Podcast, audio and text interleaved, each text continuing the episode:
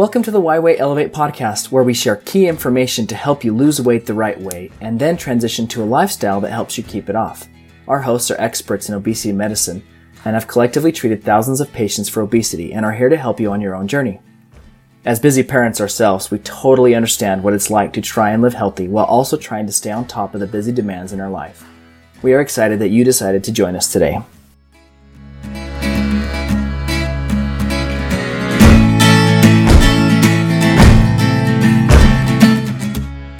Hey everyone, as some of our hosts have medical licenses, we need to share the following legal disclaimer with you. Please note that our podcast is not intended to and must never be considered a substitute for professional medical advice from a doctor or other qualified healthcare professional. Always seek the advice of your physician or other qualified healthcare professional with questions you may have regarding your medical condition. This podcast is not intended to be relied upon for medical diagnosis or treatment. Never disregard professional medical advice or delay in seeking it because of our content.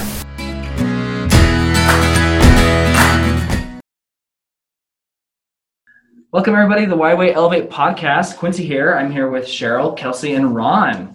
Today, we um, are going to talk to you specifically about motivation. We're hoping that this podcast is going to go live at the start of the new year, and which is always a good time for us to step back, reflect on our goals, how we're doing, set goals, fail at them, completely stop doing them because we give up. So we just thought we'd talk a lot about mindset, mindset with goals and motivation. So I'm going to start the conversation with you guys with the following question. Basically, I'll throw the hat in the ring. Whoever wants to pick it up can talk. But how do I find the motivation to be consistent with my lifestyle goals? There needs to be like a bell or something I can ring. we should get one. Yeah.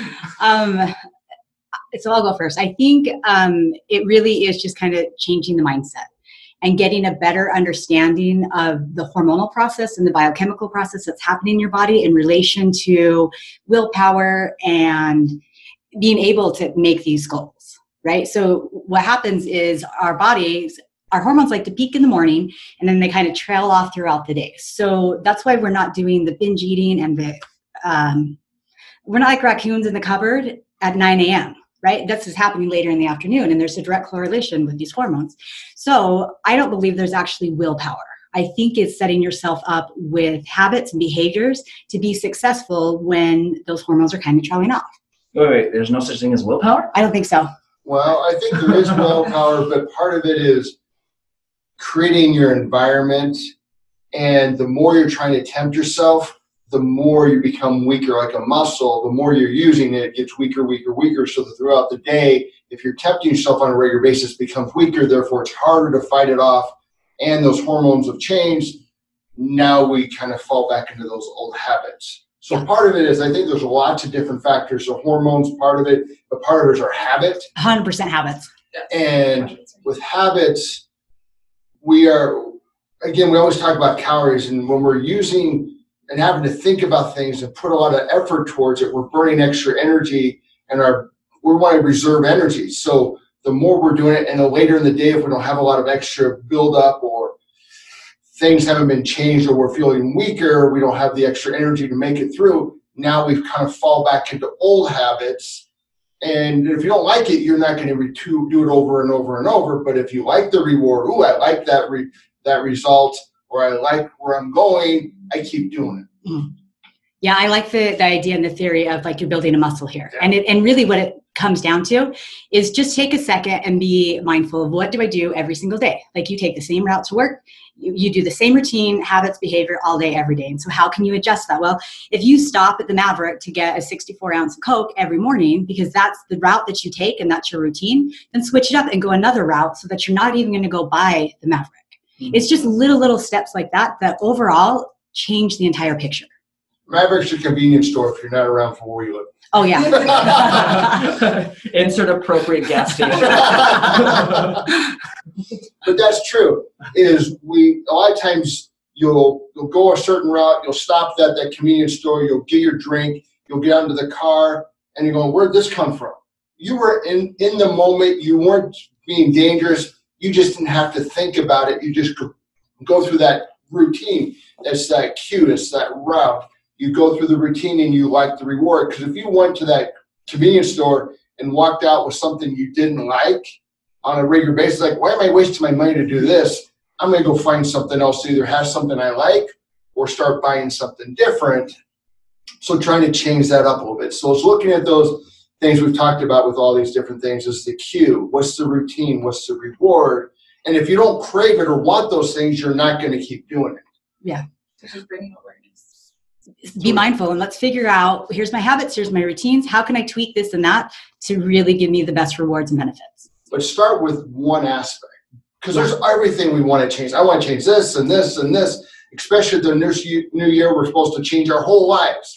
We're not going to do that. We've got to the certain point because we've done certain things and we've worked so hard to do something. Pick one aspect, be it your diet, be it your routine, be it your exercise, be it your sleep habits. Pick one thing you think could help you the most, or at least the one you want to work on, and start working on that for the next.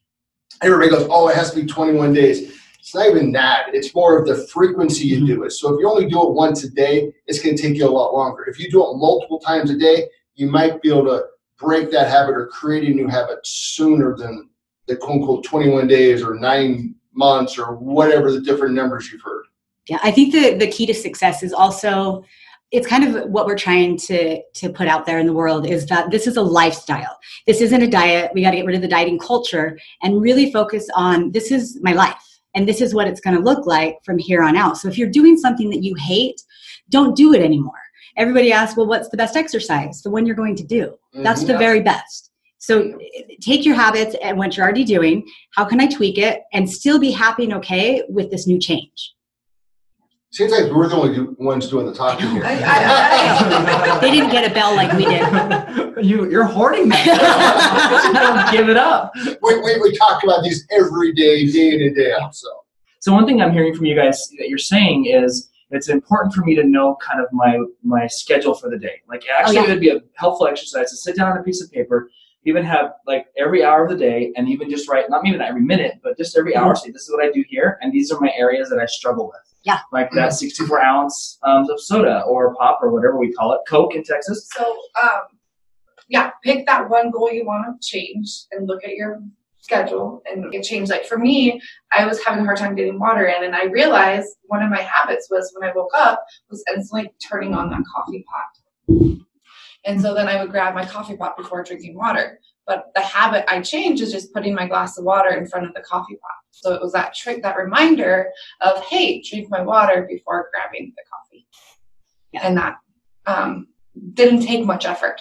Um, but now it's a habit because I've been doing it long enough. Because you were excuse me you you picked that one you changed it slightly and you made it something that you still like the reward. You got the water so you've changed the routine and the reward. You still get the other the coffee that you might need the and the caffeine but it might be a little bit farther down the road but having that water might overall make it so you don't need as much caffeine to make it through the day as being a mom of multiple kids absolutely so. Who was up all night.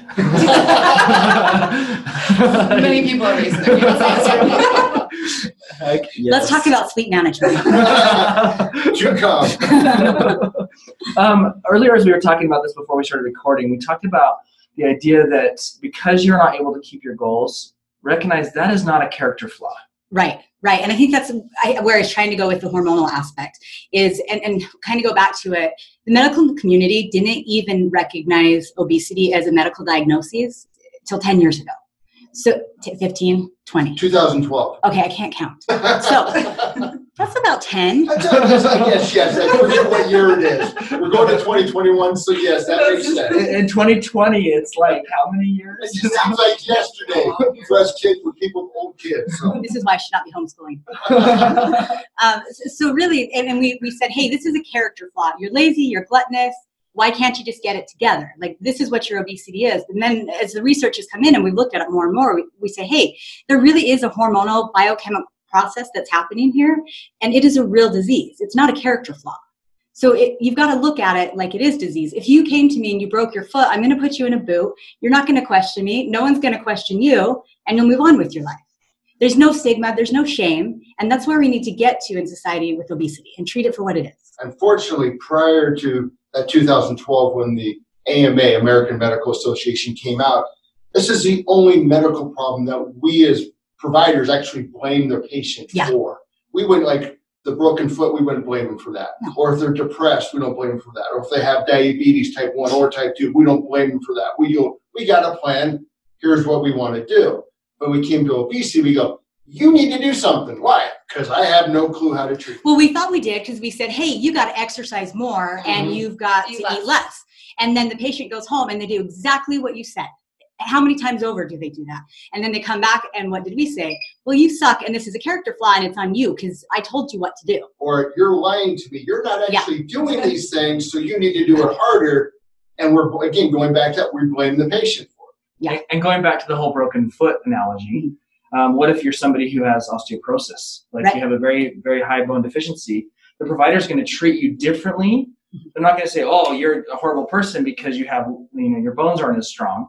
But no, they're going. to But they will treat you differently Yeah. Yeah. because they're going to have to take into account that factor Mhm. for that individual who maybe their bones aren't as strong, or somebody has stronger bones. But they both broke their bones. They're just the, the approach is different. And, and that's how we have to look at obesity because there is no universal diet, there's no universal treatment that works for everybody. We cannot just cookie cutter this and say, this is it, and machine process this through.